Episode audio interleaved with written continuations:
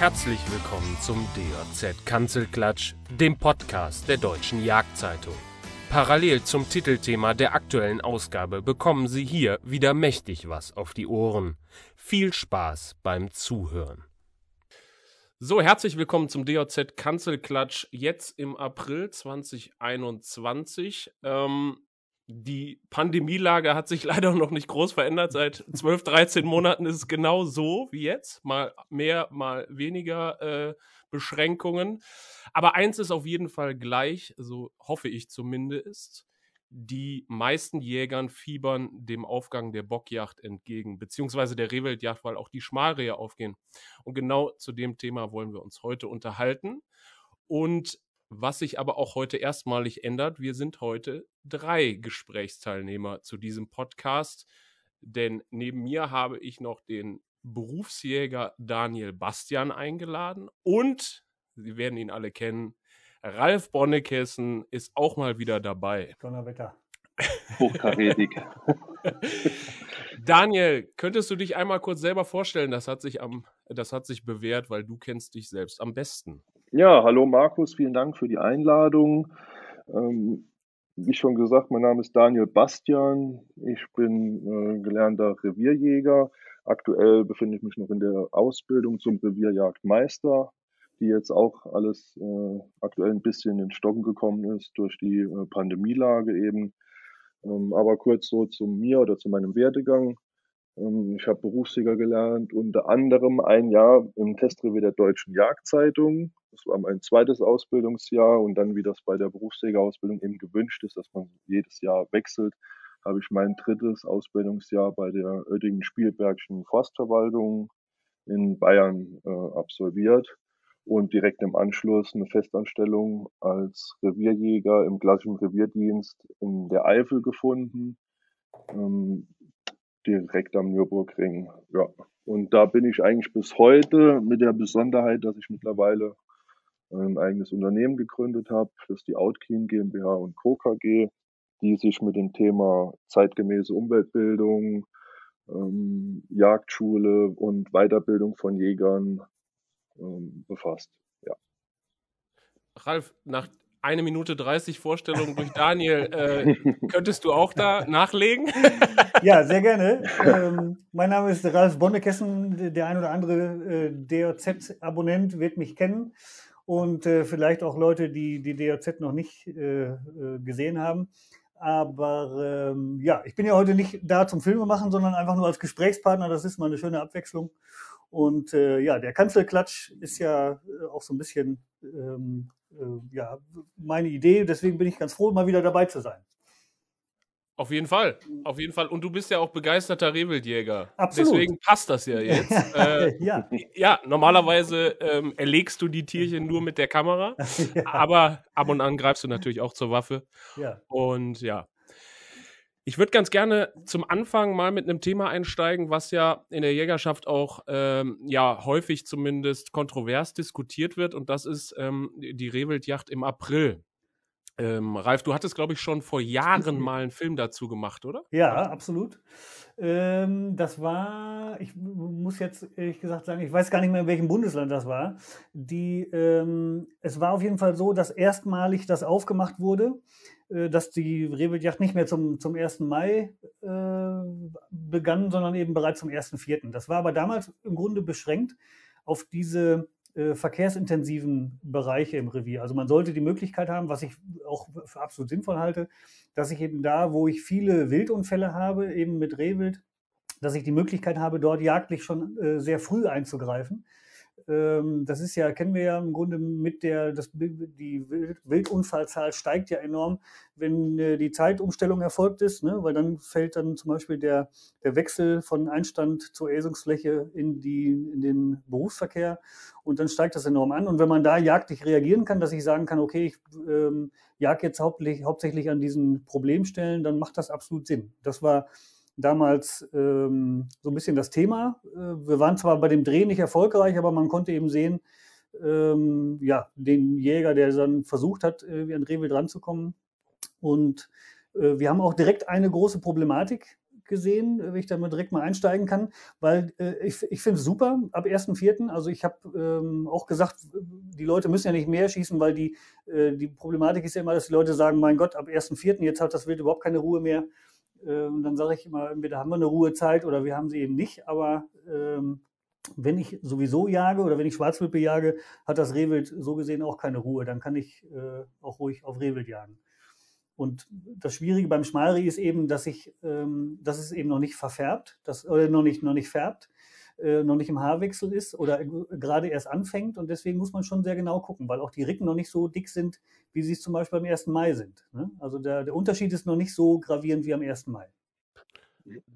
Daniel, du als, ja. als junger Berufsjäger, aber mit reichlich Erfahrung, ähm, rollen sich dir bei dem, äh, bei dem Gedanken April und Rehwildjacht äh, die Fußnägel hoch oder ist das, ist das ein Thema, mit dem du dich anfreunden kannst? Also ähm, ich bin grundsätzlich gar kein Freund von Pauschalisierungen und so und deshalb würde ich auch hier nicht sagen, ähm, per se ist die Rehwildjagd im April schlecht und es muss erst ab äh, da oder sollte erst ab Mai erfolgen. Ähm, so würde ich es nicht sagen. Ich kann mich an den Filmbeitrag vom Ralf, meine ich, erinnern und das war, glaube ich, in einem Revier in Niedersachsen, wenn ich da richtig liege. Kann das, das sein? Das kann gut sein, ja. Es war auf jeden Fall, also ja. auf jeden Fall nördlich von mir. Ja, ich habe das noch äh, grob vor Augen und fand das auch ziemlich gut, dass das lokal so praktiziert wird. Ich sage mal, das äh, das macht absolut Sinn. Ja, wenn ich solche Schwerpunkte habe äh, und extrem viel Verkehrsunfälle habe, dann muss ich natürlich gucken, äh, wie reagiere ich da. Da geht es im Endeffekt äh, nicht nur um das Leben von dem Reh, sondern eben auch um Menschenleben, ja. die natürlich da in Gefahr sind. Und dann würde ich auch immer, sage ich mal, eine Jagdzeitvorverlegung in dem jeweiligen Revier beantragen. Das kann man ja dann prüfen.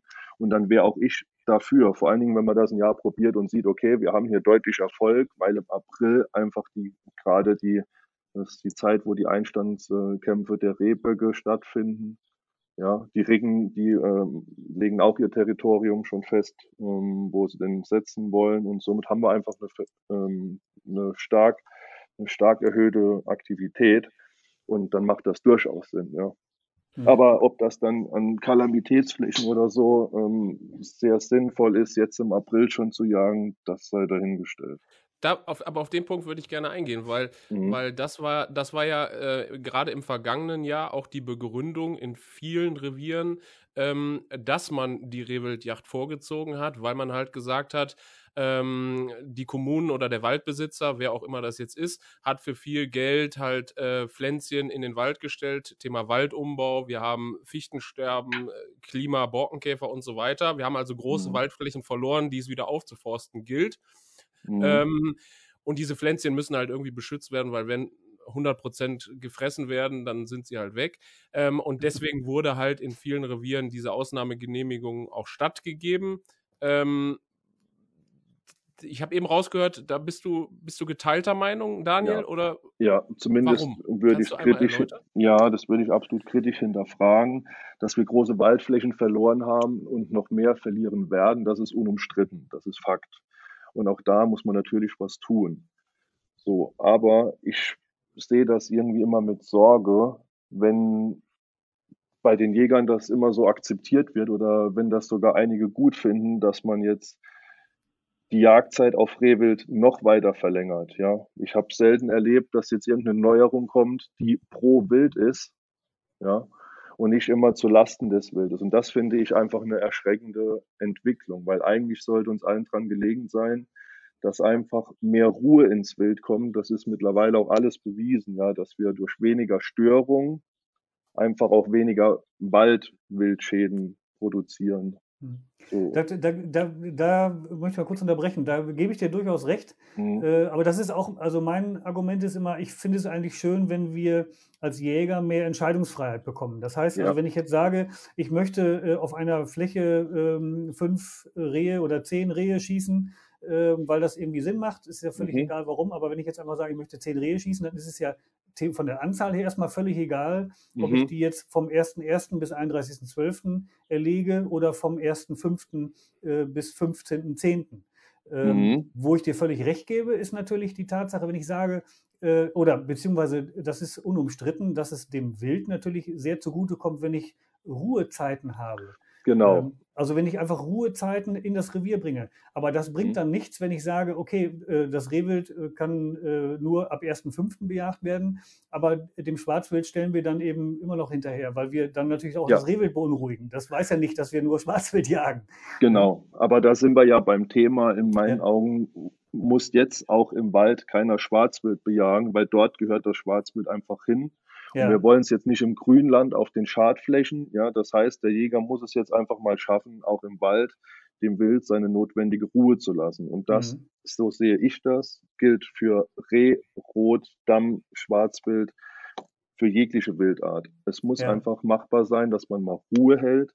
Und wir als Jäger sollen uns doch eher dafür einsetzen, dass diese Kalamitätsflächen, die jetzt entstehen, dass wir die einfach sinngerichtet im Sinne des Wildes und des Waldbaus organisieren. Ja, also der, der, der, sage ich mal, der, der, die Wiederanpflanzung, so, dass man zum Beispiel sagt, okay, ein wir müssen vielleicht ein höherer Teil dieser Kalamitäten jetzt einfach als ähm, sogenannte Reh- oder Rotwildbiotope anlegen, diese dann vielleicht jagdlich beruhigen, wo wir einfach dem Wild seinen Lebensraum zugestehen. Und dafür spricht aber nichts dagegen, wenn man an anderen Verjüngungsflächen dort natürlich die jagdlichen Schwerpunkte hin, hin verlegt. Mhm. Das, da bin ich überhaupt nicht dagegen. Das ist natürlich absolut sinnvoll, dass man das Wild dort bejagt, wo es zu Schaden geht.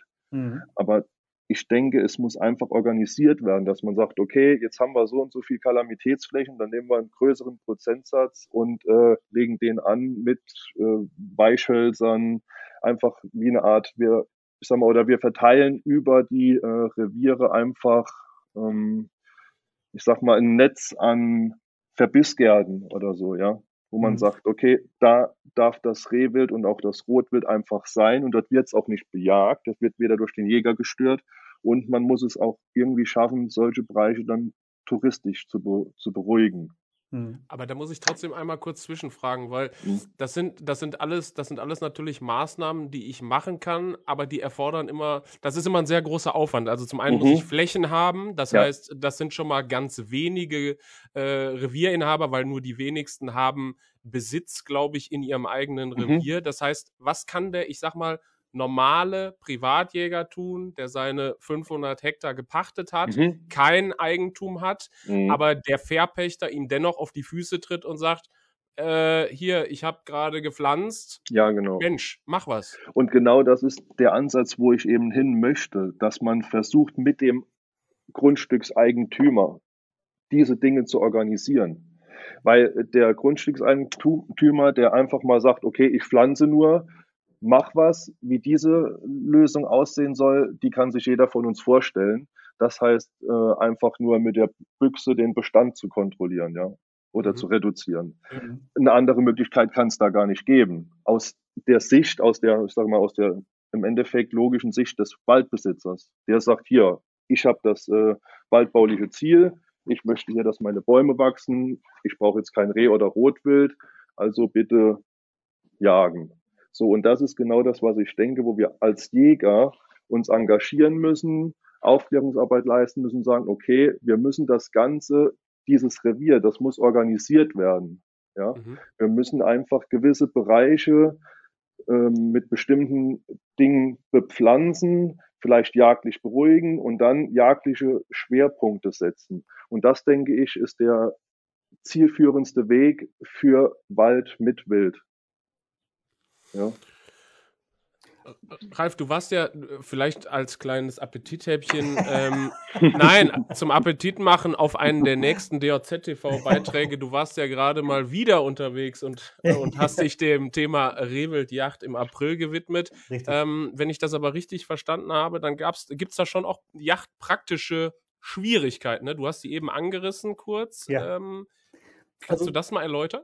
Also es äh, war tatsächlich so, dass wir, äh, also dass man jetzt natürlich schon dicke Ricken sehen kann, ähm, aber man sieht äh, eben durchaus auch Ricken, die eben noch nicht, äh, noch nicht so weit sind. Also das ist äh, so, ähm, im Grunde ist es ja beim, beim Rehwild ansprechen oder speziell beim weiblichen Rehwild so, dass man, äh, man sieht es in der Regel auf den ersten Blick oder ansonsten wird es schwierig. Also mir geht das zumindest mal so. Also Schmalreh erkennt man in der Regel am besten, weil es eben mit der Ricke äh, zusammensteht oder meinetwegen noch mit, mit dem Jährlingsböckchen dabei. Äh, und da ist es am 1. Mai, also das fand ich zum Beispiel super, vom 16. Vom 16. Mai auf den 1. Mai damals, diese mhm. Vorverlegung, weil man da fantastisch sehen kann, ähm, dass das Schmalreh oder auch eben der Jährlingsbock eben sehr, äh, sehr früh äh, verfärbt und das eben ein sehr, sehr gutes Unterscheidungsmerkmal ist, weil die Ricke eben während des ja, während des oder beziehungsweise vor dem Setzen äh, keine Energie hat äh, für den Haarwechsel. Deswegen, das geht alles in das Kitz und deswegen sind die äh, relativ verlässlich, ist natürlich nichts ist hundertprozentig, aber relativ verlässlich sind sie eben noch im Winterhaar oder struppig und mhm. ähm, ja, kriegen immer dickere Murmel, sage ich jetzt mal ganz äh, lax. Und das Schmalreh ist eben, ist eben wirklich schmächtig und äh, gut zu erkennen. Aber jetzt, Anfang April, ist es eben so, ich hatte das beispielsweise, hatte eine interessante Kombination vor mir äh, mit dem Jäger, den ich begleitet habe. Ähm, aber in dem Falle sollte ich halt sagen, schießen oder nicht schießen. Und ähm, war halt ein junger Jäger und der hat mich darum gebeten. Und äh, da hatten wir eine schwarze Ricke, die noch im Winterhaar war. Da war ich mir ziemlich sicher, dass das die Ricke war. Ein normalfarbenes Schmalreh und ein normalfarbenes Jährlingsböckchen im Bast. Und das Interessante war, dass der Jährlingsbock, der hatte am Träger schon angefangen zu verfärben und die schwarze Ricke ebenfalls. Und das Schmalreh, das war noch komplett im Winterhaar. Das ist also auch wieder so ein gutes Beispiel dafür, dass man es nicht, eben nicht hundertprozentig sagen kann, äh, der Haarwechsel. Also es ist eben nicht, nicht ein hundertprozentiges Merkmal. Und ich war mir zu 98 Prozent sicher, dass es sich um einen äh, Schmalreh handelt. Oder Aber das reicht halt nicht, ne? Nee, nein, genau. Nee, ich, Hatte, ich, Hatte, erst gesagt, kannst du schießen? Und dann standen sie auf dem Weg und es war, wirklich, es war wirklich erschreckend. Also man konnte eindeutig diesen, diesen äh, ähm, jugendlichen Kopf von dem Schmalreh erkennen äh, und man konnte sehen, dass die Ricke eine Ricke war. Aber ich habe dann gesagt, nee, lass es sein. Das ist mir jetzt zu blöd. Ähm, mhm. Ich will jetzt keinen Fehler machen. Also äh, deswegen haben wir gewartet und haben dann, wurden dann belohnt, weil wir kurz ein paar Minuten später einen äh, verfechten äh, Gabler geschossen haben. Also so gesehen waren wir beide glücklich. Daniel, du als jagdpraktischer Profi, äh, ich weiß, dass sich viele immer noch schwierig tun äh, bei, mit dem Ansprechen von Schmalrehen, insbesondere wenn man halt nicht viel Erfahrung hat mhm. und nicht häufig schon Schmalrehe gesehen hat und die vielleicht sogar gleichzeitig mit einer Ricke auf einer Fläche hat, ähm, weil ich glaube, so lernt man das am besten. Hast du Tipps genau. für Leute, wie man ein Schmalreh erkennen kann? Worauf achtest du da? Ja, also der beste Tipp, ich, wenn ich jetzt zurückblicke an meine jagdlichen Anfänge, ich äh, stand ja genau vor dem gleichen Problem. Ich ging natürlich ab 1. Mai raus, habe jede Menge auch weibliches Rehwild gesehen, habe mich aber nie getraut, wirklich jetzt ein Stück dann doch sicher als Schmalreh anzusprechen und mich dann zum Schuss entschieden, sondern habe dann unzählige weibliche Rehwild laufen lassen, habe mich dann auch intensiv mit dem Thema beschäftigt, weil es ist natürlich, da bin ich wieder auch ganz dabei, das ist sehr sinnvoll, ab 1. Mai weibliches Rehwild zu bejagen. Aber man muss genau wissen, was man tut. Ein adäquates Hilfsmittel dazu ist, einfach auch im Vorfeld schon die Schmalrehe zu bestätigen. Ich kann Schmalrehe bestätigen, genauso wie ich das mit den Böcken tue. Ja, mhm. das heißt zum Beispiel, ähm, ich bestätige meine Rehböcke ähm, mit, mit der Hilfe von Wildkameras. Ja, das finde ich einfach, da ist es einfach zeitgemäß und das sollten wir uns den Fortschritt auch, auch äh, zunutze machen. Und zwar mache ich das so, dass ich ähm, jetzt eine größere Anzahl an Wildkameras auf ähm, immer abschnittsweise in meinem Revier versetze. Ja, das heißt, ich, äh, ich setze die ziemlich eng zueinander, lasse die da eine Woche laufen an den Einständen, so weiß ich ganz genau, okay, hier habe ich eine Geiß mit zwei Bockhitzen, hier habe ich vielleicht einen, ja, einen entsprechenden mehrjährigen Bock oder eine Geiß mit zwei Kitzen so und das notiere ich mir genauso das weibliche Wild, wie ich es eben auch bei den Böcken tue. Ja, ich lege mir dann quasi ein Register an, sage okay, hier habe ich ähm, gut veranlagte junge Böcke, hier habe ich äh, mehrjährige Abschussböcke, das heißt jetzt schlecht veranlagt oder die haben das Zielalter erreicht und sind gut veranlagt. Und genauso lege ich mir eben das auch an mit den äh, Stellen, wo ich, sage ich mal, Geistkitze ausmache und widme mich denen im Prinzip zu Beginn der Jagdzeit. Ja. Ja. So, das ist für mich das adäquateste Mittel, wenn ich schon mal ganz genau weiß, okay, hier hatte ich ständig eine Geist mit zwei Geistkitzen drauf, dann sehe ich deren Entwicklung natürlich auf der Bildkamera und wenn ich dann dort sitze und weiß, ich hatte die hier die ganze Zeit auf äh, Kamera, dann fällt es mir im Endeffekt auch tatsächlich leichter, die nochmal vor Ort auf dem Ansitz anzusprechen. Ja. Mhm. Und ansonsten gelten natürlich die gleichen Regeln bei mir wie bei allen anderen, dass ich erst schieße, wenn ich 100% sicher bin. Und ja, wurde ja gerade schon richtig gesagt, selbst 98% reichen eben nicht für einen Schuss. Ne? Ich gehe eben die ganzen äh, typischen Merkmale, gehe ich der Reihe nach durch. Erstmal immer das Bauchgefühl. Das kennt ja jeder. Ein Stück Wild betritt die Bühne und man hat direkt so ein Bauchgefühl und sagt, jo, das ist ein Schmalreh. Und meistens ist es dann auch so. Tatsächlich für den Schuss entscheide ich mich aber erst, wenn ich sämtliche Dinge, ähm, sämtliche Merkmale des Ansprechens durchgegangen bin. Das ist das jugendliche Haupt, das ist eben zum Beginn äh, vom Mai das Verfärben, ja, das ist äh, generell äh, keine eingefallenen Flanken oder äh, äh, einen, einen dicken Bauch, sage ich mal, das schon mal nicht. Dann ist das immer der Blick zwischen die Keulen. Mhm. Das ist, äh, sage ich mal, ansonsten ist das in meinen Augen, also das muss immer erfolgen, ja. Wenn sich das Stück nicht passend stellt, sodass ich zwischen die Keulen schauen kann, ist da eine Spinne da oder nicht, dann verbietet sich der Schuss ohnehin in jedem Fall. Ja. Ich, ich, glaube auch, dass man, dass man sich selber äh, oder auch wenn andere einen fragen, dass man da einfach so den Druck rausnimmt. Das ist ja, ja oft so, dass viele sich beweisen wollen und sagen, ich kann das aber genau. auch oder ich kann das auch ansprechen. Äh, ja. Und diesen Druck, und das merke ich bei mir selber, wenn dann Leute, wenn ich dann mit der Kamera da sitze und die sagen, ist das, ist das, ist es das oder kann ich oder soll ich? Und mhm. ich, äh, da muss ich mir selber immer wieder sagen, äh, Alter, lass dir Zeit oder sag einfach nein, ist nicht so, äh, können wir jetzt nicht oder müssen wir halt nochmal ansitzen oder es wird eben nichts aus der Geschichte. Ne? Mhm, ähm, ganz genau. Man, und die, diesen Druck muss man sich auch als Jäger selber nehmen. Und gerade Leute, die anfangen äh, und glauben, dass von ihnen erwartet wird, sie müssen das jetzt können, dass, äh, man, wird sich, man wird immer wieder in eine Situation kommen, auch nach 10, 20 oder 30 Jahren, in denen natürlich äh, äh, sammelt man Erfahrung an, äh, aber äh, das darf einen nicht dazu verleiten, dass man dann ähm, ja, leichtsinnig handelt, sondern man muss immer wieder sich die Frage stellen, bin ich wirklich hundertprozentig sicher und im Zweifel lässt man den Finger einfach gerade. Das ist Ab, absolut ja. richtig. So sehe ich das auch und das gilt eben noch umso mehr für den Profi. Ja. Weil oft aus der Routine, ja klar, es ist ein Schmalreh, wie oft, ja. ich wurde aber oft schon selbst eines Besseren belehrt, weil ich ja. sage mir immer, ich lasse mir, auch wenn ich direkt sage, oh, es ist ein Schmalreh, lasse ich mir trotzdem Zeit. Meistens stimmt das erst der erste Eindruck, aufgrund mhm. der Erfahrung, ja, weil man eben schon unzählige Stück Rehwild gesehen oder auch erlegt hat. So, dann, dann stimmt das Bauchgefühl oft, aber die Ausnahme bestätigt die Regel. Ich wurde auch schon oft des wirklich eines Besseren belehrt, weil eben auch beim weiblichen Bild, es gibt schwache Riggen, genauso wie starke Riggen.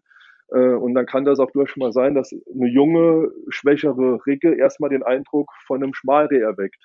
Ja. So, dadurch, dass ich aber immer warte und alle Merkmale dann durchgehe, wurde man oft schon eines Besseren belehrt. Und da war die Überraschung natürlich groß. Und dann bin ich umso mehr froh, dass ich mir eben immer die Zeit lasse und eben warte, ja, und nicht ja. die erstbeste Möglichkeit dann zum Schuss nutze. Insbesondere wenn die Ricken, wenn die Ricken gesetzt haben, dann Mitte Mai mhm. Äh, oder gerade dann auch Ende Mai und dann auch schon vielleicht sogar färben oder sehr mhm. weit sind mit dem Färben, dann wird es, zumindest für mich wird es dann oft schwierig. Also gebe ja. ich ehrlich zu, dann ja. bin ich doch viel, viel zaghafter noch. Mhm. Ich, äh, ich denke, das ist für keinen ganz leicht. Deswegen so, sollte man meiner Meinung nach wirklich Anfang Mai, das ist tatsächlich die beste Zeit, erstmal den Schmalrehen widmen, ähm, weil das ist die beste Zeit, in den weiblichen Rehwildbestand einzugreifen. Es weiß ja jeder, später ist es umso schwerer, Schmalrehe anzusprechen. Dann ab 1. September fangen wir an, auf die Kitze zu jagen. Ähm, und dann kommt man nur noch schwer an eine, an eine Rigge ran, ja. Wenn ich nicht beide Kitze erwische oder sie hat nur eins und ich kriege sie als Dublette, ist natürlich nicht immer so einfach. Deswegen, ähm, ich empfehle einfach vorher schon die Schmalrehe ähm, zu bestätigen, sich das aufzuschreiben, dann rauszugehen, nochmal sicher anzusprechen und dann versuchen, in den ersten 14 Tagen vom Mai oder ersten drei Wochen möglichst viele Schmalrehe zu erlegen. Mhm. Äh, Daniel, du hattest, das fand ich ganz interessant, du hattest ja auch deine Erfahrungen äh, während deiner Ausbildung gemacht und auch vorher schon zum Thema Blattjagd. Mhm. Und du hast da eine, also du hast sehr interessante Erfahrungen gemacht, wie das Geschlechterverhältnis eben den Erfolg bei der Blattjagd äh, beeinflusst. Vielleicht kannst mhm. du da ein bisschen was zu sagen. Ja, das hängt natürlich, also ein gutes Geschlechterverhältnis im Sinne der Blattjagd ist natürlich so, da muss ich es irgendwie erreichen, einen Überhang bei den äh, Rehböcken zu bekommen. Ja, das heißt, ein Geschlechterverhältnis von zwei zu eins, nur zwei Böcke auf ein weibliches Stück, ist natürlich auch äh, eher ein richtiger Schritt äh, in eine funktionierende Blattjagd. Ja. Weil äh, in den meisten Revieren, so wie wir es kennen, ist es ja umgekehrt. Da haben wir Geschlechterverhältnis von fünf, äh, äh, von, von eins zu fünf oder so, dass man ein Rehbock auf fünf weibliche Stücke kommt, weil ja. seit Generationen kein weibliches Rehwild bejagt wurde. Ja. So, das ist immer noch in den Köpfen so drin, ja. Es soll ja nächstes Jahr noch welche geben, ja. Naja, genau. Ne? Kein Bauer äh, schießt seine beste Kuh tot und so, das ja. so die klassischen Sprüche. Oder dieses, dieses geniale äh, Altherrenargument, bei jedem Schmalreh steht ein Bock. Also ja, ja. Ist, ja, das genau. ist ja so, so. der Klassiker. Ne? Das ist der Klassiker, ja. ja. Nee, also das ist absolut so und deswegen ist umso wichtiger, frühzeitig mit der Bejagung vom weiblichen Rehwild äh, anzufangen um später auch auf ein passendes Geschlechterverhältnis zu kommen, weil das ist ganz klar, wenn ich später äh, zur Blatt, Blattjagd draußen sitze und in, äh, hier, ich kann die schönsten Arien auf meinem Blatter vollführen, wenn der Rehbock fünf weibliche Stücke um sich rum hat, dann ist es wirklich nur schwer, den zum Zustehen zu bewegen. Ja, ja also da können Markus und ich ein Lied von singen. Oh ja. ja, das ist also, wie gesagt, das ist meistens, deswegen sage ich, man, das gerade bei der Blattjagd, ich weiß nicht, ob wir jetzt zu sehr abschweifen in das Thema Blattjagd oder äh, nur so am Rande, dass es weniger kommt auf die Arie an, als aufs wirklich passende Geschlechterverhältnis. Ja, wenn ich mhm. als Ziel habe, eine funktionierende Blattjagd, dann sollte ich wirklich gucken, dass ich bei Zeiten im Jahr anfange äh, mit einer vernünftigen Bejagung vom weiblichen Rehwild. Ja. Und dann ist das später eher zweitrangig, wie ich da in den Blatter reinquietsche. Da kommt der Rehbock in aller Regel doch schon mal gucken. Äh, Markus, wie ist das bei dir eigentlich? Gehst du jetzt, äh, wenn du die Möglichkeit hast, im April auf Rehwild oder eher nicht? Ja, also ich hab's, äh, ich muss zugeben, ich habe für unser Revier habe ich es im vergangenen Jahr beantragt hier, uh. äh, dass ich als Jagdaufseher, nein, dass ich als, jetzt bin ich so, raus. Ein Glück habe ich die Kontrolle hier über die Aufnahme. Nein, habe ich, hab ich gemacht, ähm, hat aber auch damit zu tun gehabt, äh, ich, ich war im Gemeinderat, äh, beziehung, ja, ich war im Gemeinderat äh, des Verpächters, also der verpachtenden Gemeinde mhm. ähm, und habe halt durch meinen forstlichen Hintergrund ähm, habe ich halt da auch Einblicke gehabt und habe halt gesehen, Mensch, für so eine kleine Kommune ist das wirklich eine ganze Menge Kohle, die die da in die Hand genommen haben, um da halt Pflänzchen zu kaufen, um da äh, neu auf, aufzuforsten und so weiter. Und äh, wir haben uns selber dann als äh, Jäger in dem Revier, haben wir uns aber äh, auferlegt, dass wir nur an diesen Flächen jagen. Also wir mhm. haben die, die Wiesen draußen haben wir völlig unberührt gelassen, also diese klassischen ähm, Rehwildjagdbereiche, sondern wir haben uns wirklich auf diese Flächen konzentriert und wir haben da in der zweiten Aprilhälfte auch äh, fünf oder sechs Stück Rehwild auf so einer Fläche erlegen können. Ähm, ich muss ganz ehrlich sagen, das hat mir ein gutes Gefühl gegeben, was Gutes get getan zu haben für den Verpächter und auch Yacht. Äh, auch aus jachtlicher Sicht haben wir nichts falsch gemacht. Also wir haben äh, Jährlinge und Schmarie erlegt an dieser Fläche. Ähm, ganz ehrlich, ob ich das zwei Wochen später gemacht hätte, da gibt es jetzt für mich keinen Unterschied. Also ich habe sie einfach im Abschlussplan. Ich, wir haben sie ja nicht mehr on top geschossen, ja. sondern sie sind einfach nur früher im Jagdjahr gefallen. Äh, was mich, was mich dazu mal interessieren würde, Markus, du bist ja äh, studierter Forstwissenschaftler, ne? Ja. Ja. Ähm, was ist, oder Daniel kann das vielleicht auch, ich weiß es nicht, ähm, wie, lange, wie lange braucht denn jetzt ein, ein Laubbaum, bis er äh, so weit rausgewachsen ist? Äh, also ja, wie, wie viele Jahre braucht er, bis er im Grunde aus dem ESA gewachsen ist, bis er nicht mehr gefährdet ist, äh, verbissen oder gefähigt zu werden? Daniel, willst du? Nee, darfst du gerne als Forstwissenschaftler, bitte. Ich, ich, müsste, ich müsste aber auch wirklich schätzen. Also man, man, man geht bei einer Höhe von 1,30 da aus, dass, dass es aus dem Äser von Rehwild rausgewachsen ist. Dann kommt natürlich noch Rotdammwild äh, dazu, die natürlich deutlich höher verbeißen können. Aber wenn wir jetzt nur für das Rehwild sprechen, ist so 1,30, 1,40 ist, ist der, äh, ist die Höhe, wo, wo Rehwild nicht mehr drankommt. Ja. Ähm, aber das wird schon, das sind schon ein paar Jahre. Also das ist mhm. nicht. Äh, Weil das, das ist, genau, das ist, das ist nämlich die große Schwierigkeit, äh, weswegen das auch wahrscheinlich immer zu Schwierigkeiten führt. Weil ich, ich, also ich muss ganz ehrlich sagen, wenn ich, wenn mir jetzt ein, ein Waldstück gehören würde und ich würde da jetzt äh, Geld in die Hand nehmen, das sind dann ja auch ein paar tausend Euro, wenn ich dann da Ja. Pflanzen kaufe, wenn ich Jungbäume kaufe. Mhm. Und äh, da würde ich auch sagen, das, da, das lasse ich mir ja nicht kaputt beißen. Und dann ist halt die Frage, was äh, Ja, kostet wobei man, wobei man, da, das, da muss man aber wirklich jetzt differenzieren zwischen äh, Verbiss und Verbiss, weil ähm, der Verbiss von äh, hier Terminaltrieben, also von wirklichen Leittrieben, gerade bei Nadelbaumarten kennt man das ja, da hat man einen ganz dominanten Trieb in der Mitte, den sogenannten Leittrieb, und wenn der verbissen wird und das sogar vielleicht mehrfach, dann habe ich gerade, wenn das in einem sehr frühen Alter passiertes Baum ist, dann habe ich einfach irgendwie so einen, ja, krepeligen Baum, der da am Ende steht. Aber wenn, die- wenn die Pflanze höher wird und dann am Ende Leittrie äh, nicht mehr Leittriebe, sondern Seitentriebe verbissen werden, Mhm. dann ist das nicht schlimm. Also der Ja. Baum geht davon nicht kaputt. Wenn da jetzt kein Rothirsch kommt, das Ding zusammenfegt und ich habe keine Rinde mehr dran ringsrum, Ja. dann überlebt er das problemlos, der Baum. Der braucht vielleicht ein bisschen länger, weil, ähm, weil ja, ihm einfach Blattmasse fehlt. Aber da bin ich auch wiederum der Meinung, ein, ein Teilverbiss gehört einfach dazu. Wir sind natürlich in der Natur. Wild braucht auch was zu fressen. Ähm, wenn ich die, wenn ich es schaffe, äh, einen gewissen Prozentsatz meiner gepflanzten äh, Pflänzchen hochzukriegen, dann reicht das ja. Ich muss ja keine 100% auf der Fläche hochkriegen. Aber ich glaube, die, ich glaube, die, die große Angst der Jäger, die, das, was sich ja leider auch oftmals bewahrheitet hat, ist einfach, dass der Abschuss hochgesetzt wird und dass er dann eben nicht mehr zurückgenommen wird. Also Ja. wenn das einmal durch ist, es wäre ja kein Problem, wenn man sagt, okay, ich muss jetzt für drei Jahre lang den Abschuss an dieser Fläche erhöhen oder in dem und dem Umkreis. Das wäre ja noch machbar, wenn es jetzt nicht um die gesamte Revierfläche betrifft, dann ist das natürlich ein Problem. Aber ansonsten äh, wäre es ja so, man kann das ja durchaus machen, äh, um es dann nach ein paar Jahren wieder zurückzunehmen. Ne? Ja. Sag ich mal ganz blöd. Ja, aber genau so ist das. Das wird nicht passieren. Was erst ist ja die bekannte Salamitaktik. Ja, was erstmal weg ist, ist weg. Mhm. So. Und es wird selten was zum Wohle des Wildes geändert. Und das finde ich eben so schade. Und deshalb sehe ich das nicht so mit, äh, empfange ich solche Änderungen oder Verordnungen nicht mit offenen Armen. Ja, Ja, weil ich halt einfach denke, es ist nicht jeder so verantwortungsbewusst oder wie wir jetzt darüber reden. Das ist ja alles gut. Wenn das einer, wenn da einer vernünftig mit umgeht, dann spricht da natürlich nichts dagegen. Jetzt zielgerichtet, ja, jetzt von mir aus dann äh, die ersten Ansätze an Schadflächen oder stark verbissgefährdeten Flächen äh, im April zu machen, ja. Aber auf der anderen Seite muss ich dem Wild auch Ruhe gönnen. Und es wurden bis jetzt alle Änderungen sind zu Lasten des Wildes.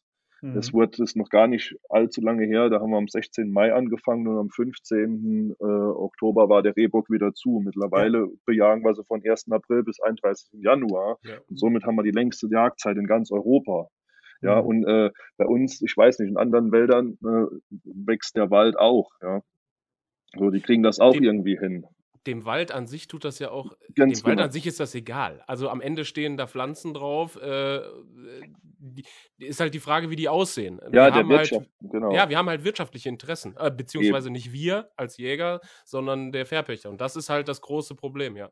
Ja, und deshalb sage ich, gerade wie du jetzt gesagt hast, im äh, Gemeinderat oder so, da finde ich, da müsste man zusammen mit, mit den Eigentümern, einfach sind ja meistens äh, Gemeinden, die den, äh, sind ja meistens die Waldbesitzer oder in, in vielen deutschen Revieren. So, und da müsste man sagen, okay, dann lasst uns überlegen, dass wir einen gewissen äh, Anteil der Jagdpacht ja, dazu nehmen, um eben irgendwelche Schutzmaßnahmen oder aus, jagdliche Ausgleichsflächen zu schaffen oder jagdliche Ruhezonen oder eben die Pflanzung von Verbissgärten oder solche Dinge, ja. Oder vereinzelt auch mal ein Gatter, da wo es möglich ist, kann ja auch mal vereinzelt eine Lösung sein, ja. Dass man sagt, einen gewissen Bestand, da nehmen wir halt mal ein bisschen mehr Geld in die Hand und dann wird das gegattert. Jetzt ist mir schon klar, es ist nicht, kann nicht die Lösung sein, sämtliche Schadflächen zu gattern. Das ist überhaupt nicht realisierbar und das ist natürlich auch für viele ähm, nicht wirtschaftlich. Ne? Ja, aber, aber da will, wenn ich da noch kurz einmal was zu ergänzen darf, weil diese Gatter-Thematik ist nämlich auch ein, auch ein Problem. Also vor, vor, vor Jahrzehnten hat man de facto alles gegattert, was im Mhm. Wald irgendwie wachsen sollte und gepflanzt Mhm. wurde. Heute wird man, macht man das gar nicht mehr. Und das ist Mhm. natürlich vom einen, vom einen Extrem ins andere. Mhm. Und, und es muss einem klar sein, wenn ich einen reinen Buchenbestand habe und ich habe mittendrin pflanze ich auf einmal eine Tannenkultur, Ja, dann dann- ist das so, als wenn ich einen Rumsteg in einen Raum werfe und alle haben seit einer Woche nichts gegessen. Das ja ist ganz halt, genau. Ja, Das, das ist aber genau das, was ja. ich meine. Das ist dann, ähm, der Mittelweg sollte einfach wie so oft die Lösung sein. Deswegen sage ich, es kann hier und da mal ein Gatter, kann durchaus Sinn machen. Ja, klar. Ja, und nicht alle Flächen gattern, das ist wirtschaftlich nicht realisierbar, das ist völlig unnötig. Da, da verliere ich ja auch irgendwo wieder Lebensraum, ja, wenn ich äh, jetzt alles gattern würde. Aber deshalb meine ich eben, dass man versucht, okay, wir legen uns hier fest, hier, dann bauen wir halt hier mal ein Gatter, dann ist der Bestand bestmöglich geschützt, wenn das Gatter dann dementsprechend gepflegt wird. An anderen Flächen, da legen wir dann den jagdlichen Schwerpunkt hin und andere Flächen, die tun wir vielleicht jagdlich und touristisch beruhigen, so mhm. dass es Wild dort mal seine Ruhe hat. Und das denke ich wäre eine Kompromisslösung, die aus meiner Sicht immer anzustreben wäre, ja. so dass jeder irgendwo ein bisschen auf seine Kosten kommt, weil das ist ganz klar, es kann nicht das Ziel sein, irgendwelche übertriebenen Wildbestände zu züchten, aber genauso wenig sollte es oder kann es das Ziel sein, dass wir sagen, Wald ohne Wild. Ja, das mhm. geht auch nicht, weil im Endeffekt ähm, wird hier, sage ich mal, der Lebensraum vom Wild wird tatsächlich ähm, wirtschaftlich betrieben. Ja. ja Und da muss das Wild auch irgendwo seinen Platz haben. Und man sollte doch auch fair mit ihm umgehen. Also das, die, wie das dann aussieht, die, da hatte ich mal einen, einen, äh, einen echten Vorgeschmack im Bayerischen Wald. Äh, in, da habe ich die Reportage gemacht über die äh, Luchse. Mhm. Und ähm, so, da war es wirklich so, also erstmal äh, Luchse, dann kamen, hatten die, äh, glaube ich, auch äh, unregelmäßig, regelmäßig Besuch vom Wolf. Und als ich fuhr, hatten die das erste Bild vom Goldschakal, glaube ich, äh, auf einer Wildkamera. So, und da war es äh, wirklich so, ach so, und, und, dann war es noch so, dass das Schwarzwild, wenn es bejagt wird, ähm, müssen die äh, ein Kilo Fleisch einschicken und dann wird äh, das auf Becquerel, sprich auf Verstrahlung mhm. untersucht. Mhm. Und da wurde dann, also ich glaube, mehr als jede zweite, also mehr als 50 Prozent wurden verworfen für den menschlichen Verzehr. Mhm. Ähm, so, und da hatte ich wirklich mal einfach so vom Gefühl her, äh, wie könnte das, wie, wie könnte das aussehen ohne Jagd? Ähm, was heißt ohne Jagd? Also wenn eben äh, Räuber jagen und wenn äh, äh, da wuchs der Wald wirklich, aber es war eine gespenstische Stille. Also es war wirklich, es war wirklich der krasse Gegensatz zu dem, was man sonst so als Jäger äh, gerne sieht und gerne hat. Ja, das hm. fand ich schon, fand ich schon heftig. Ja, aber deswegen sage ich ja, ich absolut, wir sind natürlich pro Jagd, ja, es muss ja gejagt werden, wir wollen auch jagen, aber wir dürfen dabei eben nicht vergessen, dass das Wild irgendwo halt auch seine Ruhe braucht, ja. Absolut. Ja, klar. So, und das, das, das finde ich, das ist, oder das ist mir eine Herzensangelegenheit und da möchte ich auch einfach auch dem Wild eine Stimme geben und sagen, okay, wir müssen uns als Jäger auch dafür stark machen. Nicht nur, dass wir noch mehr jagen und noch weiter zum, sag mal, stell, oder stellenweise zum Erfüllungsgehilfen mutieren, sondern einfach, dass wir sagen, okay, wir sind Jäger, wir setzen uns für ein, für ein ähm, Lebensraum verbessernde Maßnahmen ein und eine weitgerechte Bejagung. Ja. Was nicht eine weitgerechte, eine weitgerechte Bejagung schließt, äh, keine starke Bejagung aus. Das meine ich damit nicht. Ja. Mhm. So, das kann, ist alles kombinierbar. Das macht in meinen Augen schon Sinn, an gewissen Flächen den Jagddruck zu erhöhen. Das machen wir beim Schwarzwild nicht anders. Ja, das, da legen wir das Hauptaugenmerk aufs Grünland. Oder es sollte so sein, dass man es im Wald in Ruhe lässt. Ja und machen natürlich außen dann Druck auf den äh, schadgefährdeten Grünlandstellen. Ne? Oder später jetzt, dann im Getreide, ja. Jetzt haben wir viel über Schmalrehe, über yachtpolitische, waldbauliche Fragen geredet, aber ich glaube, was, was vielen einfach unter den Näger, Nägeln brennt, ist einfach das Thema Bockjacht. Weil ich glaube, mhm. viele verbinden mit diesem magischen Datum 1. Mai, verbinden sie die Bockjacht. Ähm, und deshalb würde ich ganz gerne in die, in die thematische Richtung schwenken. Mhm. Daniel, wenn du, äh, du hast ja eben schon gesagt, du, du beginnst eigentlich mit der, mit der Schmare-Jahr, konzentrierst mhm. dich also erst auf das weibliche Wild. Sind mhm. Böcke bei dir per se tabu im Mai? Nein, überhaupt nicht. Äh, also das eine schließt das andere nicht aus. Ja, wenn ich jetzt draußen bin und ich ich sag mal, sinnbildlich kann man es so vielleicht am besten erklären, wenn ich jetzt die Wahl habe zwischen einem schlecht veranlagten Jährling oder einem sicher angesprochenen Schmalreh, dann würde ich mich natürlich immer im Mai für das Schmalreh entscheiden. Ja. Okay. So, schließt aber nicht aus, dass wenn natürlich, wenn ich jetzt einen passenden äh, Rehbock habe, der, ich sag mal, fünf Jahre ist und ich sage, okay, den können wir jetzt erlegen, wenn der im Mai kommt, warum nicht? Was spricht dagegen? Ja. So, natürlich würde ich den mitnehmen. Aber wie gesagt, ich würde das Schmalreh einfach bejagen, weil ich für die Bockjagd einfach wesentlich mehr Zeit habe. Und den kann ich eben auch im Sommer noch ganz einfach ansprechen. Oder ich habe später das Erlebnis äh, Blattjagd. Ja. Wenn ihn dann nicht schon der Nachbar geschossen hat. Das, dann, ja, oder äh, abgesehen vom bösen Nachbar, der an der Grenze ja alles totschießt, das hat ja jeder. so, äh, Gibt es natürlich auch, wie gesagt, Krankheit oder so. Und dann sagt man, okay, bevor der Rehbock irgendwie mit starkem Lungenwurmbefall oder was im Sommer auf der Wiese verendet liegt oder am Wald irgendwie, ja, dann gucke ich lieber, dass ich ihn halt im Mai erwischt, wenn er mir besonders am Herzen liegt, ja. ja. Aber jetzt hast, jetzt hast du eben von einem äh, reifen Bock gesprochen. Also mhm. auch, auch das Thema mehrjährige Böcke ist bei dir kein rotes Tuch im Mai, ja? Nee, nee, überhaupt Weil ich glaube, dass, ah, weil, weil ich kenne noch immer so den Spruch, also der, mhm. der reife Bock, der Erntebock im Zielalter, der soll mhm. aufs Blatt springen, der soll rot sein, es muss mhm. 30 Grad haben und der soll halt rangefiebt werden. Das mhm. ist ja schon ein ganz anderes Bild jetzt im Mai. Absolut, genau. Das ist auch mit Sicherheit sehr reizvoll, äh, das so zu machen in der Blattjagd. Bin ich auch ein großer Freund von.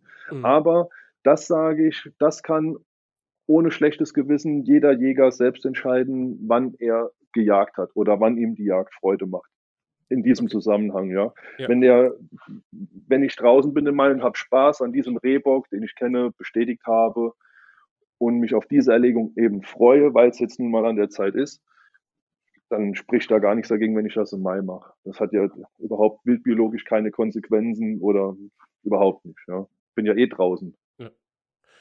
Ralf, Du, du jagst ja ab und zu dann doch noch mal mit der Waffe. Äh, was, was sagst du zum Thema Bockjacht im Mai? Äh, ist, ist da für dich das Thema mehrjährige Böcke tabu oder, oder sagst du, nein, also, also wenn es passt, dann passt Genau, also ich würde, ich würde erstmal sagen, das ist ja eine Frage der Gelegenheiten. Also mhm. bei, bei, mir wäre jetzt, ich bin jetzt zum Beispiel kein, äh, bin jetzt kein Pächter, ähm, aber das heißt, wenn ich irgendwo eingeladen wäre und dann sagt mir einer, ähm, schieß, woran du Freude hast, dann ähm, ist es natürlich so, dann weiß ich ja, komme ich nochmal wieder oder komme ich nicht wieder. Ne? Äh, und dann würde ich natürlich auch einen Bock äh, im, im Mai schießen oder auch im April. Da hätte ich auch keine Probleme. Ähm, was jetzt, ähm, also ich würde sowieso unterscheiden, wir müssen ja, ähm, das, also die Jagd ist ja, spielt ja, die Jagd an sich ist ja immer gleich. Das heißt also, die Jagd an sich ist spannend oder sie ist nicht spannend. Das hat ja mit dem, äh, mit der Trophäe erstmal nichts zu tun. Äh, sondern es geht ja hier auch dann darum, ähm, äh, ja, wie, unter welchen Bedingungen möchte ich diesen Bock jagen. Und äh, das äh, für viele ist es natürlich, oder ich würde zum Beispiel jetzt keinen Bock im Bast schießen. Also ich würde keinen mehrjährigen Bock im Bast schießen, weil das, mhm. Äh, was soll das? Also den kann ich ja stehen lassen, da kann ich warten. Ach, jetzt hat Warst du das, Daniel? Oder nein, nein, nein, ich sitze hier im Büro. Der, der Daniel hat sich seine langen Behänge um den Kopf geschüttelt. zwar Asko, der kriegt gerade zu wenig Aufmerksamkeit. Ja. Asko abwägen. Also äh, ich würde keinen mehrjährigen Bock im Bast schießen, aus verständlichen Gründen. Wenn ich, also so eine, so eine Trophäe, die will ich mir natürlich auch hinhängen, weil sie einfach meine, meine 3D-Erinnerung ist an diese, an diese hoffentlich besondere Jagd. Ja. Ähm, aber es gibt natürlich auch andere Sachen. Ich weiß, ähm, wenn jetzt irgendwo ein Revier, wenn das Geschlechterverhältnis stimmt und äh, und dann würde ich natürlich auch einen Jährling für die Küche schießen. Und dann äh, ist es halt die Frage, hänge ich mir den auf oder nicht. Also den, dann würde ich so, einen, so, so einen mhm. Knopfbock oder so, den würde ich auch im Bass schießen, das wäre mir völlig egal. Sage ich mal, mhm. ich persönlich. Ne? Mhm. Gut, man muss da sicherlich auch, das passt ja wieder zum Thema äh, Jagdzeit, Vorverlegung in April. Wenn ich dann an so einer Fläche sitze, dort macht es dann natürlich sicherlich keinen Sinn zu selektieren. Ja, ja würde, würde ich jetzt mal so in den Raum stellen. Ähm, wenn ich mich dazu entscheide, okay, ich bejage hier meinen Rehwildbestand im Sinne des Waldbaus, dann geht das, dann ist das nur noch sehr schwer mit der, äh, sag ich mal, mit der, naja, mit dem, mit der Hege auf irgendwelche Trophäen zu vereinbaren. Das geht Wahl, auch, ja. aber das setzt einen enormen Aufwand voraus. Ja, das habe ich selbst in meiner im Ausbildungsbetrieb kennenlernen dürfen. Da wird sehr viel Aufwand betrieben. Das funktioniert dort sehr gut. Ja, die haben ein waldbauliches Ziel, leben von der Forstwirtschaft, aber äh, trotzdem spielt die äh, Rehbockjagd eine, eine, eine primäre Rolle. Ja. Das geht also, aber wirklich, es ist mit einem sehr hohen Aufwand verbunden. Für den normalen Jäger, sag ich mal, würde ich äh, wirklich, da muss ich mich dann entscheiden, okay, wenn ich an so einer Schadfläche sitze, dann muss ich im Prinzip aber auch erlegen, was der Jagdschein hergibt. Ja. Ja, aber, aber man muss eben auch, was, was man einfach auch sehen muss, ist eben, ähm, der, ähm, die meisten Jäger, das hat Markus am, Eingang schon, am Anfang schon gesagt, die meisten Jäger sind eben keine Pächter oder vielleicht auch keine mhm. Begehungsscheine dabei, mhm. sondern einfach Gäste und die mhm. freuen sich einfach über jede jagdliche Gelegenheit. Mhm. Und wenn ich mich in da hineinversetze, dann ist mir das auch ehrlich gesagt, äh, dann bin ich einfach heiß auf Jagd und dann äh, habe ich eine Vorgabe, was darf ich schießen und dann freue ich mich, wenn ich das erfüllen kann. Ne? Mhm. Ähm, da geht das, glaube ich, ein bisschen emotionaler zu und nicht so, mhm. und nicht so ja. logisch mit, ähm, äh, und mit waldbaulichen Zielen, wie wir jetzt bis, bislang so äh, ausdiskutiert haben. Wobei, nee, wobei, um diese, um diese Sachlichkeit einfach mal wieder über Bord zu werfen. genau, diese, genau diese Situation hatten wir nämlich dann auch im vergangenen Jahr. Dann sitzt du halt an so einer Fläche an ja. und äh, dir kommt ein jüngerer Bock, keine Ahnung, zwei, dreijährig. Ich bin nicht in der Lage, ihn aufs Alter exakt auf ein Jahr anzusprechen. Viele andere können das. Ich kann das nicht. ähm, aber der ist dann im Bast, hat hoch auf muss ich ganz ehrlich sagen, habe ich nicht geschossen, weil ja. da habe ich überhaupt keine ja. Freude dran. So ein Bock umzu. Also, das ist richtig. umzu. Nein, zu schießen, weil ja, schon klar. ich habe keine, also die Trophäe ist für mich jetzt nicht das Nonplusultra, das ist nicht das, warum ich auf die Jagd gehe, aber sie gehört halt für mich zur Bockjagd dazu. Und ich glaube, das gehört für 90 ja. oder weit über 90 Prozent der Jäger einfach dazu. Ja. Aber wenn ich dann, dann gehst du abends nach Hause und hast so einen Bock gesehen und dann denkst du dir, irgendwie ist das schon ein bisschen schizophren, weil du Eben. schießt eigentlich an so einer Fläche Rehwild relativ früh, um den Verbiss runterzukriegen, aber der Bock frisst jetzt weiter. Also das ist. Ja, ja. gerade der Rehbock, der ja dann noch verfegt, ja, genau. den man ja in den Flächen überhaupt nicht möchte, den lässt man dann laufen, weil er natürlich das nächste Jahr nochmal ein bisschen mehr schiebt. Das ist eben in den Konflikt kommen wir dann, ja. Deswegen, Aber deswegen sind wir Jäger. Also das ist, da, da ist so ein zwei, so, da schlagen zwei Herzen in der Brust, muss ich dann doch zugeben. Ist so. Ja, Wobei jetzt, um das, um, um das mal auf eine neutrale, also um das mal neutral zu betrachten, das ist ja, dann gelingt dann ja oftmals, wenn man es einfach mal nicht in Deutschland sieht, sondern als Beispiel in England. Also ich habe vor über zehn Jahren habe ich äh, die Wesley Henn und äh, seine Freunde gefilmt, wie die Rehbockjagd auf getriebene Bastböcke im April gemacht haben oder im März was, ich weiß es ja nicht mehr genau. Also mhm. wo, wo, wo damals, äh, da haben wir lange darüber diskutiert, so nach dem Motto, können wir das überhaupt zeigen? Da haben gesagt, die, die köpfen uns und, und äh, äh das ist ganz furchtbar, wenn wir dann da Bastböcke erlegen oder zeigen, wie Bastböcke erlegt werden. Aber in England war eben die Situation so, das war für mich auch völlig neu.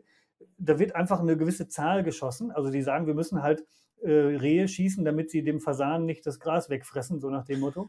Äh, so, so, war da, so war da die Herangehensweise. Und die haben einfach gejagt. Und das war also, wenn ich jetzt nur von der Jagd rede, war das eine absolut spannende Jagd. Aber der Eng, äh, die, die Engländer haben auf die Trophäe überhaupt keinen Wert gelegt. Also das, das war für die äh, nichts wert. Also das, war, das können wir als Deutsche schwer nachvollziehen, aber es ist einfach so, es ist eine andere Mentalität. Aber ich fand das insofern ganz spannend, weil wir es halt auch so erklärt haben. Die Jagd an sich war total spannend, aber ähm, für jeden Trophäenjäger oder für jeden, der gerne einen solchen äh, mehrjährigen Bock sich an die Wand hängt, hat gesagt, wie kann, wie kann man sowas machen? Mhm. Das war schon ja, da, da, da, muss man sehen, aus welchem Beweggrund tun die das. Ja. Genau. So, und ähm, ich sage immer, für uns als Jäger muss die Trophäe immer das Ziel sein, aber wir dürfen die Jagd niemals auf die Trophäenjagd beschränken. Mhm. Weil für uns ist natürlich hier, gerade auch äh, in den Waldfeldrevieren, ist die Trophäe natürlich für uns immer der beste Indikator für die Qualität des Lebensraumes der jeweiligen Wildart. Ja. Und als solches ist es für uns als Jäger natürlich exorbitant wichtig. Das äh, denke ich schon. Ja, wir dürfen nie die Jagd nur auf die Trophäenjagd reduzieren. Das denke ich wäre grundlegend falsch. Aber wir müssen uns doch erhalten, einfach um zu sehen, okay, wenn ich hier einen Rehbock habe, der mit drei, vier Jahren schon richtig stark geschoben hat und gut veranlagt ist, gut entwickelt, dann kann es der Wildart hier nicht sehr schlecht gehen. Dann weiß ich einfach mal, dass alles in Ordnung ist. Ja wenn ich die Großzahl, wenn ich jetzt sehe, okay, ich habe regelmäßig starke Wildbrettgewichte und gut veranlagte Trophäen, das ist für, für jeden erkennbar der einfachste Zeiger dafür, ja. Ja. Da, das denke ich eben. Deswegen ist das für uns irgendwo schon doch wichtig. Das ist vielleicht stellenweise in England dann doch tatsächlich anders. Da wird dann mehr äh, Wert auf den Niederwildlebensraum gelegt, also sprich jetzt äh, speziell Fasan oder ja. äh, Rothühner, ja. Ja. Alles, was fliegt, also alles andere genau. ist nicht ja. so wichtig. Ja, eben, genau. Aber um auf das Thema Böcke zurückzukommen, vielleicht auch äh, so, ja, um, um Richtung Ende des Podcasts zu kommen. Ähm, da scheiden sich ja auch die Geister unter den Jägern. Ähm, welche Böcke sollten denn im Mai erlegt werden und vor allen Dingen auch welche bei den Jährlingen? Also, ähm, wie entscheidest du da, Daniel? Also, wie gehst hm. du da vor? Es, also, empfehlen würde ich, die Selektion anzufangen bei dem Rehbock ab dem Alter von zwei Jahren. Außer er ist jetzt wirklich extrem schwach, auch vom Wildbrett als Jährling. Weil das ist einfach so, der Setzzeitpunkt, der ist als Jährling einfach extrem wichtig. Okay. Ja, ich habe zum Beispiel fängt, äh, ich habe die ersten Kitze im Revier tatsächlich ab Mitte April vereinzelt. Klar, der Mai ist der Hauptsetzmonat, das ist auch hier so in der Eifel. Aber ich habe tatsächlich Anfang April, äh, Mitte April schon mal das erste Kitz. Das habe ich aber genauso Mitte oder bis Ende Juni vereinzelt. So, und dementsprechend ist natürlich dann auch der Jährling wiederum entwickelt. Ja. Da okay. liegt ja eine Riesenspanne dazwischen, wo sie sich am meisten entwickeln. So, und deshalb kann ich da noch nicht so sicher sagen, wie der Jährling entwickelt ist, sage ich, oder ich, ich habe den direkten Vergleich, der ist nicht fair, ja. Wenn ich nicht weiß, okay, das sind zwei Kids aus dem wirklich selben Setzzeitraum dann ist das einfach nicht äh, so, so einfach da zu unterscheiden. Wenn ich das dann bei dem zweijährigen Rehbock mache, ist das doch schon, schon deutlich besser zu sehen, wie er veranlagt ist. Aber ich bin ganz ehrlich gerade ein Stück weit überrascht, weil ist, ist, nicht die, ist nicht die Klasse der Jährlinge, also für mich ist es auf jeden Fall so und auch für, ich glaube, viele andere Reviere machen das so, dass gerade mhm. in mhm. der Jährlingsklasse stark eingegriffen wird. Ja, eben, genau. Ähm, aber da sagst du, der Zweijährige, da ist es deutlich einfacher zu selektieren? Ja, Schießt richtig. Gar keine Jährlinge oder Doch, wie sich? Na, na, ja, natürlich, das ist, aber weil ich eben auch schon mit bisschen mehr Aufwand bei Zeiten damit beginne, die Rehböcke zu bestätigen. Und ich weiß auch dadurch, dass ich auch hier Kitze markiere ja. und so, weiß ich relativ genau, wann, wo ein Kitz gesetzt wurde. Und dann dementsprechend weiß ich natürlich auch, okay, von wann das in etwa ist, ja. Ah, okay. Das ist aber der Aufwand, den betreiben ja die wenigsten. So, ja. und dann, wenn ich nicht weiß, wann das, wann dieser Jährling gesetzt wurde, dann ist der Vergleich einfach nicht fair. Ne? Das ist natürlich logisch, wenn ich einen Jährling habe, der irgendwie im äh, Mitte April gesetzt wurde, der kann natürlich unter gleicher Voraussetzung eigentlich nicht so gut sein, äh, oder der muss zwangsläufig besser sein, weil er weiter in der Entwicklung ist, wie ein äh, Jährling, der im Mitte Juni gesetzt wurde ja. dem einfach diese Zeit der Entwicklung fehlt. Das meine ich. Deswegen ist der Vergleich nicht fair, dann zu selektieren und zu sagen, okay, der ist besser veranlagt als der. Also äh, dazu gab es, dazu gab es mal in einem der früheren DOZ-Reviere, das ist jetzt schon 20 Jahre her, mhm. äh, da hatte damals der Berufsjäger Duderstedt einen ganz interessanten Ansatz und äh, oder gemeinsam mit der Redaktion, ich weiß jetzt nicht, wer damals jetzt der ausschlaggebende Faktor war, aber es gab ihm die Prämisse, wir schießen keine Jährlinge. Genau. Oder wir erlegen keine Jährlinge, sondern es ist, also jeder Bock erlaubt, bis auf einen Jährling. Und da war nämlich genau das, was der Daniel gerade sagte. Äh, also erstens ist es so, dass der Sprung vom, vom Jährling zum, zum, zum Zweijährigen, da kann es halt äh, massive Unterschiede geben. Da gibt es ja auch ähm, äh, da hat ja auch hier der, ähm, ach mein Gott, in, in, Göttingen wurden in, einem, in äh, Gatterrevieren Versuche gemacht. Da wurde dann halt ein, ein Jährling mit ganz vielen äh, anderen Böcken zusammen. Das war dann halt so wirklich so, so, so ein Prökelbock. Und dann mhm. wurde der in ein anderes Gatter gesetzt, wo er alleine war, ausschließlich mit weiblichem Rehwild. Und dann wurde mhm. das so ein Mordsklopper, wie man so schön sagt. Festititsch genau. war das, oder? Oder war es oder Wölfe äh, ich, in Göttingen? Ich weiß es, ich weiß ja. es nicht mehr. Ja. Ich weiß es nur, dass es in, in Göttinger Gattern gemacht wurde. Ja. Ja. Ähm, und äh, auch Herzog von Bayern hat, glaube ich, auch solche äh, ja. ähnliche mhm. Versuche gemacht. Und äh, so, das heißt also, man sieht äh, tatsächlich im zweiten Jahr am besten, was denn daraus werden kann. Und ähm, deswegen fand ich dieses, man muss das ja nicht machen, aber ich fand das ein ganz interessanter Ansatz. Und Absolut. das Zweite ist, ähm, wenn man jetzt mal sieht, also ich kenne ganz viele äh, Jäger, Begehungsscheininhaber, Gäste, Yachtaufseher, die eben äh, nicht so diesen klassischen Pächterbock freikriegen, also sprich den mehrjährigen Sechser, der, der ist halt dem, dem, äh, demjenigen vorbehalten, der das Ganze zahlt oder einem Gast von ihm meinetwegen. Und dann haben die eine ganze Wand voll mit Jährlingsböcken. Äh, weißt du, so Spießer, so, Mhm. so ähm, Knopfspießer, äh, kleine Mhm. Spießer, wo du, wo du einfach gar nicht mehr weißt, du kannst das ja gar nicht mehr zuordnen, wann habe ich den denn mal erlegt? Das ist, das, die Erinnerung ist ja weg. Wenn du davon äh, äh, 10, 20, 30 an der Wand hast, dann kannst du nicht mehr sagen, so, das war ein ganz tolles Erlebnis. Und da ist es ja eigentlich spannend zu sagen, ich, äh, ich fange erst an mit zwei Jahren an. Und dann Mhm. habe ich auch durchaus auch bei schwachen Böcken äh, eine, eine Trophäe, an die ich mich definitiv erinnern kann, weil sie besonders ist. Ne? Ja, genau.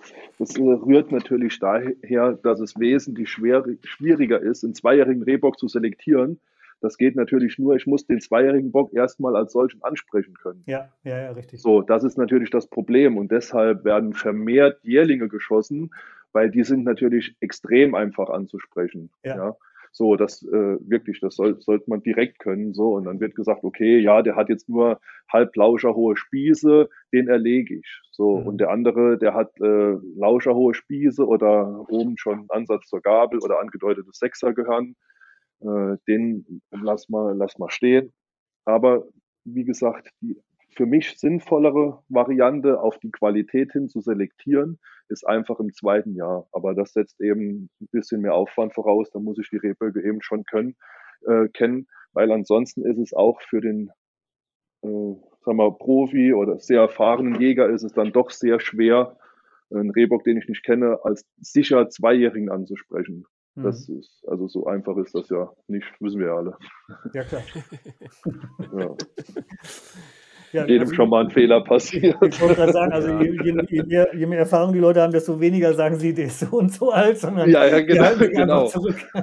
Ja, ich, das ist bei mir auch so. Ich kriege ganz oft werde ich gefragt oder mittlerweile die ich komme mir vor wie so ein Telefonjoker. Die Leute schicken mir per WhatsApp ein Bild vom Ansitz aus und sagen, wie alt ist der? Kann ich den teasen? Ich sage, ey, Freunde, ich sitze ja hier nicht vor einer Glaskugel. Da gebe ich überhaupt gar keinen Kommentar zu ab. Äh, da kann man eigentlich nur verlieren bei solchen Sachen. Ne? Absolut. Ja, ist- ja. Wie gesagt, äh, wirklich sicher einen Rehbock aufs Alter anzusprechen, das geht wirklich meiner Meinung nach nur, wenn ich ihn von Kids an kenne. Dann kann ich ziemlich Wenn genau er oder haben ist. genau ist er markiert, ja. Äh, dann kann ich sagen, okay, der Rehbock ist sehr sicher drei, vier, fünf Jahre alt, aber ansonsten ist es immer nur eine möglichst äh, gute Schätzung, ja. Ja, eine, eine Näherung. Das Wie- haben wir ja gesehen, als wir die Reportage gemacht haben mit dem Zahnabschliff. Also selbst mit dem Durchschneiden äh, Genau. und Nachzählen. Also du hast Mhm. den Bock erlegt, du hast ihn vom Verhalten her gesehen und du hast den Kiefer und schneidest den Zahn durch. Selbst dann kannst du dich ja dem Alter nur nähern. Deswegen finde ich Genau. das immer witzig, wenn einer sagt, ich habe einen fünfjährigen Bock geschossen. Da habe ich gesagt, ja, Donnerwetter. Also, Was die alles wissen, ne? Aber, aber trotz der ganzen, also nochmal eine Rückfrage zu deinem, äh, zu dem, äh, zu dem Aspekt, du kennst die Böcke.